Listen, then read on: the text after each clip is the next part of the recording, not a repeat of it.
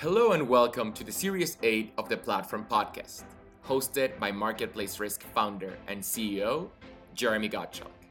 The Platform Podcast features conversations with founders, operators, and leaders from the marketplace and digital platform ecosystem, with the goal of providing valuable real world lessons that can be leveraged by you, the listener, to help you launch, grow, and succeed. Please note, this podcast is for informational purposes only and is not professional advice.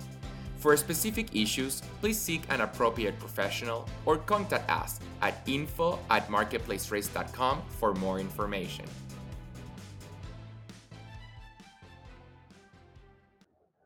Welcome to the Platform Podcast. On this episode, we welcome Hannah Shimko, the CEO of the Online Dating Association. Thank you for joining me and welcome to the Platform Podcast. Thank you so much for having me. I'm really looking forward to our chat today. Me too.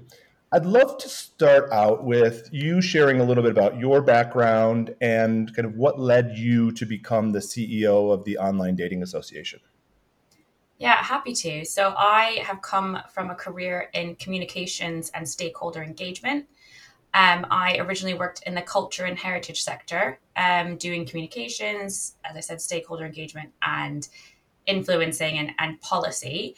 Um, and I wrote a report on heritage and the creative industries, and much of that report was focused on tech uh, and how technology was transforming how people engage with the creative industries, um, which was I found really exciting. So that really you know piqued my interest in tech. So I was working as head of policy and comms at the trade association for the heritage sector when this uh, the role was originally the comms and policy director for the Online Dating Association. I thought it sounded like a really exciting move for me. Um, so win across, and I've been there for two years and uh, became CEO about seven months ago. And we're a really, really small organization, so I, it's uh, essentially just myself and my administrator who who kind of run the show. So it's a really interesting role that's pretty diverse. Excellent. And can you tell us um, what is the Online Dating Association? What's the purpose, goal, or mission? Absolutely. I actually get this question quite a lot. Um, and I always use the saying, you know, it does what it says on the tin. So we are the industry association or trade association uh, for the online dating sector. Um, we are incorporated in the UK. That's where we started, but we now work internationally. So we're we're engaging in the EU, in the US, in Australia, keeping an eye on, on everything. A trade association is made up of members. Um, so our members are all online dating services, uh, and we coalesce around a set of standards, uh, which we believe make the sector a healthy place for both businesses and for consumers. We were started 10 years ago, um, as I said, in the UK, when some of the leading dating services came together um, over a concern around standards uh, in the industry and the stigma of, of online dating maybe at the time and stereotypes around online dating and trying to show what best practice looked in the online dating sector. Issues at the time were around um, people using fake profiles to lure people into dating services um, you know romance fraud subscription traps. So they wanted to set out what what good looks like essentially uh, in online dating. And you know essentially that's still our mission is to create that that healthy sector on both sides. So we work together members of the association to to share best practice to talk about concerns, challenges, what's happening in the sector. We work together to develop dialogues with stakeholders. So that might be law enforcement, it might be academics, think tanks, charities, civil society. We then also engage with the political spectrum, so legislators, regulators, those influencing policy to, to talk about our concerns or, or what we'd like to see in the policy sphere. We then campaign on issues, the issues that are related to that, uh, and share our messages broadly. So that might be directly with policymakers, with civil society, or uh, the media. So we obviously are engaging on on that uh, front as well, and, and reacting to to what is in the media, and and being that um, conduit between a lot of stakeholders uh, and the sector itself, especially for those small and medium sized uh, businesses who maybe don't have a, a, government affairs or a massive PR department. And finally, we also do provide uh, support and guidance for consumers about how to date online safely, um, which we think is a really important part of what we do. Yeah, I mean, you can't go a day without out seeing um, in the news uh, various um, you know scams that, that are hitting platforms and and I think unfairly the media points to the platforms as it being their fault um, when the reality is is you know people are left to their own devices. But I think what's amazing about what you're doing is is the consumer education part as well, um, because you know you, you, can only lead people to water, right? You can't make them drink, and so um, that that information is critical, particularly when your members are taking the step to share uh, and and you as an association are sharing with the, the consumers kind of here's typical uh, here are typical scams or typical issues you might confront and here's how you protect yourself. Um, but uh, that, so I think that that's huge um, as an association. Um, what are the hot button issues uh, would you say that your members care about or that the association is focusing on right now? Yeah I think that there's an an absolute range um, of what we're looking at uh, as well. So, you know, horizon scanning, I suppose, is something that's that's used too often to describe a range of activities. But essentially, part of our job is horizon scanning and keeping an eye on everything that's going on. So it, it doesn't matter if that's in the media landscape and the political landscape um, in the kind of innovative landscape or um, in, in you know what's coming to our sector. So underpinning all of that is of course our standards, which help us stay on track on what's important for the Online Dating Association. But one one exciting thing that we're doing is looking at what is coined the social discovery sector. So this um, is a bit like online dating, but you're using a platform to meet someone for a purpose outside of dating. It might be to share a hobby, it might be to travel, it might be to um, link up on something that you're passionate about. Uh, it might be for single parents or new mums to, to meet and share. And it's a really a growing sector. So we're interested in exploring how that crosses over with online dating. Um, and that, of course, then leads on to thinking about research and how we can underpin our work, our doing we, the work we're doing in a broader space. Um, and as I said before, thinking always about partnerships, coalitions, relationships with stakeholders, because on in the policy sphere, there's a lot going on, and I'm sure everyone listening has some idea about this, but we're seeing a lot of pressure on platforms that have some type of user generated content, recognizing that dating platforms are not the same as social media platforms, but we still have user generated content. And you know we're trying to both horizon scan react to policy react to discussions with regulators with civil society who are concerned about different issues and and of course the media as well. Um, and i can talk through a few of the things that we're thinking about. So i'm sure everyone is aware of the broader idea around online safety and what does that mean and can we regulate for safe online spaces? And certainly different juris- global jurisdictions have taken different viewpoints on this. So you have everything from the european union with their very kind of human rights based regulatory approach about the individual and protecting uh, the individual you then have the the UK, where I'm I'm physically based in London, um, which is kind of doing a bit of both, kind of more objectives based regulation. You have the US, which is a little bit different, kind of more about the market. Obviously, disparate states. You have other countries like Australia thinking about it in a different way. So, in particular, we're engaging with the Digital Services Act in the EU and the Online Safety Bill in the UK, and these are all about trying to make the internet a safer place. Initially, many of them were conceived around safer for children, but I think we've learned a lot about harm to adults as well.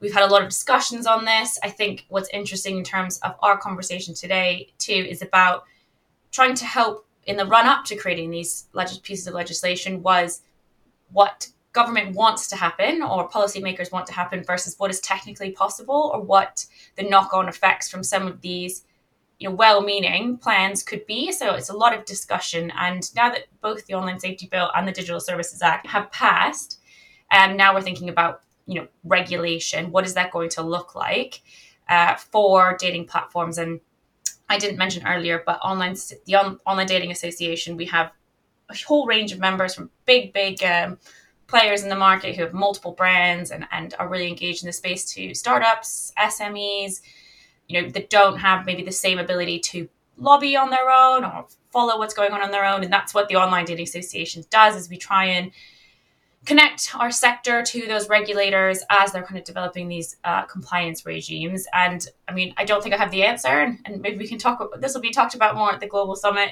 You know, what are these regulation regulatory regimes going to look like for different size members? Uh, what is what is the importance of size versus is it considered a risky platform? We're not exactly sure where we're going to fall in there yet. That's our that's our kind of first thing we're focused on. Yeah, it, what's what's interesting is, and I think what's so critical about um, trade associations uh, engaging in this process. Uh, one, because as you mentioned, there are various size platforms um, uh, and startups and, and scale ups at various stages that may not have a voice, uh, but for uh, the aggregation of the membership into a trade group or a trade body. So, I mean, I think that's key. The other thing is, I, you know, regulators, legislators, uh, you know, in the U.S., uh, generally speaking, well-meaning, but they don't. They're not. They're not as deep into technology and deep into this sector um, certainly as you and your members. And so it goes without saying that they just, there's no way that they're going to understand it to the level that they need to or the level they ought to understand it to be regulating it. And so the result is, although well meaning, often, um, as you, you, mentioned, there are implications that are um, foreseen and unforeseen um, that really can do a lot of damage for all to all stakeholders, right? To the platforms, their their their users, the consumer, um, and so I think it's super key that that there is a voice and that the voice is representing uh, platforms uh, and its membership at all different sizes um, to make sure that the regulations, when they do pass and when they are um, put into effect, that they are as crafted as, as best as possible um, and uh, make sure that there are you limit or you mitigate the the adverse impact of or, or the unintentional impact of uh, of some again well-meaning regulations. Um, you talked yeah, about yeah, uh, you talked about um, the the DSA uh, and the OSB. I'm curious, are there other regulations, um, and and maybe you can talk a little bit about um, what the, the DSA is and the OSB is, and, and go into a little bit of detail, um, kind of who, who should be paying attention and what do those regulations do and, and what's the impact of them? No, absolutely. There are there are, are other regulations coming as well. I think I said at the start, a real focus on trying to regulate tech in a number of ways um, at the moment. So the DSA is the Digital Services Act in the EU, and the OSB is the Online Safety now Online Safety Act. It hasn't been signed, but will be soon. Essentially, trying to regulate user-generated content and user-to-user services um, by looking essentially at kind of risk assessment and mitigation. So, different to the GDPR regime um, in the kind of individual cases, it's more about platforms proving that they are assessing their own risk and putting in place the right processes to mitigate that risk, whatever that may be, um, understanding what those risks are and the level of those risks from you know very serious priority harms like CSAM or terrorist material to um, you know the full range from harmful communications, fraud, those those type of issues. And I think what will happen is is with these pieces of, of legislation. I will say I'm not an expert in either of them. Is um, different levels of risk uh, will be have different kind of compliance regimes, and it will be important for uh, platforms that are operating in both those jurisdictions and and in others to figure out the right mix of being in compliance with obviously different jurisdictions and a different um, regulation in different jurisdictions. And just to pick up on a few points that on the OSB and the DSA, I mentioned fraud. Um, fraud is kind of seen as its own issue as well uh, in a few places. So here in the UK, uh, we recently had the government appoint an anti-fraud champion, um, and and he's been tasked with essentially understanding the landscape of fraud in this country and, and for dating services. Um, we probably have two types of fraud: romance fraud, and then kind of romance and investment fraud. Um, and again, it's the same um, issue of trying to educate those policymakers to understand the, the really nuanced issues around different types of fraud and how there isn't really a one stop solution to just stopping fraud. uh, on platforms, but we're expecting in, in the UK to have a um, anti-fraud charter for the tech sector, initially for big companies, but you know it's real discussion here. Uh, alternatively, in Australia, they also have been focusing on online safety. They have an e-safety commission, um, and their their government is interested in harm on dating services, so more around sexual assault, harassment, um, abuse of women and girls, and those with you know diverse uh, protected characteristics. So they're, they're more interested in the harm side and how harm can can be on dating platforms. So this all kind of ties into online safety regulation. So for services that are in all these different jurisdictions, you know, they are grappling with lots of different expectations um, and trying to obviously meet meet those, especially those members of the ODA, for instance, who are very dedicated to to our standards and to trust and safety, makes for a confusing uh, space for for a lot of businesses. Um, and I think that's where the ODA can help kind of plan that out. And as you say, who should be paying attention? It's, it's really everyone. Everyone should be paying attention um, because we don't know exactly how this will play out. So it's good to be keeping an eye on this and, and thinking about how you could start to um, pull it into your own uh, platform design uh, and your own teams. Right, right, and and I think that's the one thing that's key. I, you know, a lot of these regulations are initially targeting um, uh, platforms of a certain size, but you know, as we know, that every platform aspires to be uh, a unicorn or you know, obviously a, a big player, and so it behooves the smallest platforms to get involved um, particularly if you're in dating in the online dating association, so you understand as you grow what the future looks like in terms of um, the regulatory of regime and, and what you'll need to comply with. The other thing is, and I, I always tell people this, you know, it may not uh, apply to you now, but um, it may in the future. And so if you build your product to with these kind of uh, regimes uh, in mind, these these regulations in mind, it's a lot more efficient to do it at the beginning than down the road once you um, cross that threshold and um, you know become subject to the regulations uh, because it's you know your platform's that much bigger it's just it gets harder and harder to uh, make changes to technology the bigger you get so engaging early um, number one you have obviously a voice uh, at the table but two it's just so much more efficient if you are in line with um, all of the others and and uh, complying with the regulations early. Um, and, and if nothing else, consumers, you know, they want they'll they'll start to notice who is um, looking out for them, who's complying with the regulations, and it could be a barrier for a smaller player to grow if they're not complying, even though they they you know legally technically don't need to comply. No, I think that's that's incredibly accurate, and I think sometimes when we think about regulation, we forget the end consumer in that space right. and how they are engaged with these whether they're seeing it in the media whether they're following you know they're interested in trust and safety and their own safety privacy you know their own da- data whatever it is i think and that was why the oda was started initially is we do have a, a kite mark that you can find on on all our members pages to say essentially these services are caring they're trying to build trust they're trying to think about what is right uh, in this space. And, and I do think it can be a differentiator. And as you say, for startups, just think about it now. Even even in the early stages, have a have a working knowledge, build in to your the progress of your platform of your product as you go, and you won't have the headache down the line where you suddenly have to hire a team, for instance, to fix something to be in compliance. Right. No, that, that that's very, very uh, eloquently stated. Uh, you probably cut four sentences off of what I what I was uh, trying to describe. So thank you. Um, the other thing that I noticed too is, you know, I, I've been working in this space for for a solid 15 years, and one of the things that I've noticed is, you know, the definition of trust and safety is different um, depending on the the vertical or the industry, however you look at it. Um, and and I you know I always talk about a spectrum of trust and safety. And for a lot of platforms, the you know the Amazons of the world, um, OfferUps of the world, the big risk is a financial risk and it's a fraud risk, um, in large part because they're you know you're you're buying something and you're shipping it. Um, and so I, I, kind of put that on one end of the spectrum, um, not, not insignificant, um, but when you compare it to the other end of the spectrum, where people are meeting, I call them kind of the, you know the IRL platforms, where people are actually meeting offline.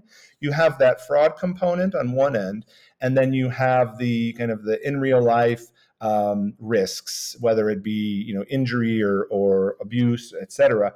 And and what's what's really fascinating is you know the definition of trust and safety to me spans that entire spectrum.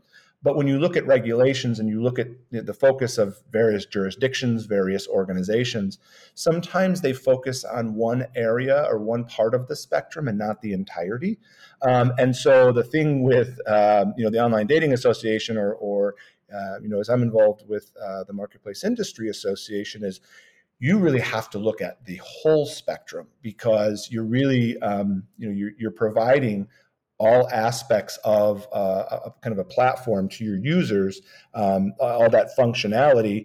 So you know it's interesting that that um, i mean it's no small task but what's great is you know when you have a trade body who's keeping an eye out on all of the regulations understanding all of the different harms um, you, it really ends up being super efficient for people to um, engage with the trade association to stay up to date uh, on all of the different types of harms that you know may or may not impact the platform, but certainly could.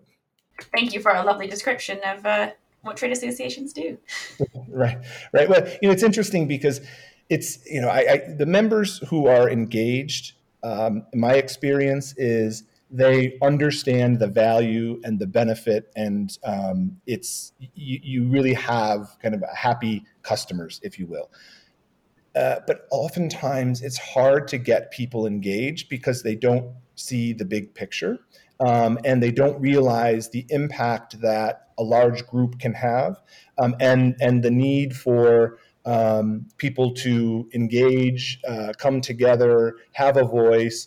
Um, and so, you know, it's it's I, I guess I I'm uh, you know in the in the kind of the same position that you are in um, in that you know you you have a huge mandate um, and it's for me from my perspective it's the the hardest part of the job is really getting people to understand the need to come together come together now and get involved before it's too late um, and so it's you know I, I don't want to call it a thankless job, but a lot of times it's like you know you, the the the outsized impact that you can have, um, and if everybody gets on board, is just it's it's you know as, as much as I can kind of carry that flag um, and and sound that alarm, I do because um, it's it's it's difficult to get people to pay attention to a lot of this stuff. Oftentimes, it's too late, right? The regulation passed. There's nothing we can do now except try to amend it or change it, which is yeah. you know, even more difficult. No, exactly. And I think, you know, often industry associations like ours are set up at a point of jeopardy for the sector. Um, you know, when something's gone wrong and it's it's easy to demonstrate the value in that moment, whether it's in a PR space or or a, um, a lobbying kind of uh, legislation regulation space. But it's actually the work that we do in between those points of jeopardy that stop them from happening. But that can be harder to um, always communicate and and and show clearly that the work we do actually stops those jeopardy points from happening. Right. No, I, I, think that's exactly right. Points of jeopardy. I've never heard that, but I, I like that term. I think that's a really clear way to put it. Um, and, and to be clear, um, for our um, non-dating platform um, listeners, uh, these regulations are not only impacting dating platforms; rather, they impact a wide variety of technology platforms. I mean, who should be paying attention uh, to these UK and EU regulations? Like, what types of platforms? Yeah, so anyone who is has users in those spaces, first of all, um, and then they are essentially for platforms that have any user to user engagement. So online dating platforms, social discovery, obviously on your side as well, marketplaces where people are engaging, buying, um, from each other and communicating with each other. Um, all kind of social media platforms where there's content that is shared between users. Um, we, you might have seen uh, in the press, you know issues around WhatsApp and other messaging services being covered by this as well, and, and concerns around breaking encryption to meet uh, different parts of the bill. So, literally any platform that has any user generated content on it whatsoever. I think that's key. Um, you know, th- th- that is. Although we're we're going to, you know, we're talking a lot about online dating. The reality is the the regulations that you've uh, so eloquently described um, have far greater reach than than dating, and so it's key that that um, you know, as you mentioned, the marketplaces, the you know, eh, social discovery platform, social media, any user to user engagement or uh, generated content, to listen up uh, and to, uh, if nothing else, look up, research the DSA. Um, and the OSB to make sure that you're compliant um, and that you're you're up to date. Um, Eh, taking kind of a, a, step back from those regulations, though, as as technology platforms, I wonder how much your membership uh, and the Online Dating Association care about some of the other issues in tech right now, including uh, artificial intelligence, intelligence, Gen AI, synthetic media, and other emerging technologies. Can you give me a glimpse into some of these issues and kind of where you're focused or how you're um, uh, paying attention to them? Yeah, absolutely. And then I must say, the dating conference was two weeks ago, and AI was the topic of the conference. So um, I think this question is is absolutely spot on. So I think that on AI has been used for a while in content moderation in dating uh, services. So content moderation is a big part of how dating services keep their users safe. Um, you know, moderating people's profiles, uh, you know, reporting systems. Uh, looking at that content that's going back and forth and, and trying to protect their users. AI is a big part of that. AI and machine learning, and, and we've you know grappled with some of the issues in there around training those models and making sure they're trained appropriately and accurately, uh, and their constant kind of improvement. But generative AI is is is is the much more, I suppose, exciting um, but also concerning thing for dating. So you might have seen some dating platforms have been talking about using generative AI within their, their services, within their platforms and their apps to help daters. So we see this around things like helping um, individuals with their user experience. So maybe helping them pick images for their profile, helping them deal uh, with the content that they put, helping them uh, express themselves in a, the most authentic way.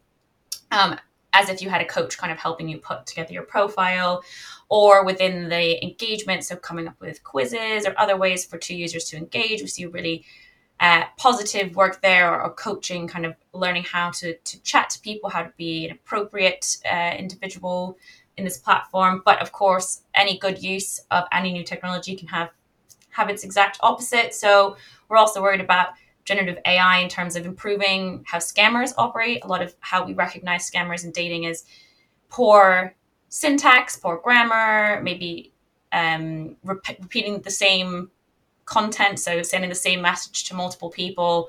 Immediate red flag as a possible scammer. Something like ChatGPT would allow a scammer to put in the content and have it changed every time, making it harder for us to, to flag that text-based one um, we've heard all sorts of things about people creating the bots of themselves to engage people through dating services or fill up their dating calendar they may go to the dates in person but perhaps they've used an ai version of themselves to make those initial chats and, and to make those initial dates and then synthetic media you know more widely huge huge concern um, whether that's voice, uh, video, or image? You know, how do we know if something is authentic or AI generated? How can deepfakes help scammers or others, bad actors who want to cause harm, bypass different verification processes that have been put in place on platforms to try and stop um, that concern?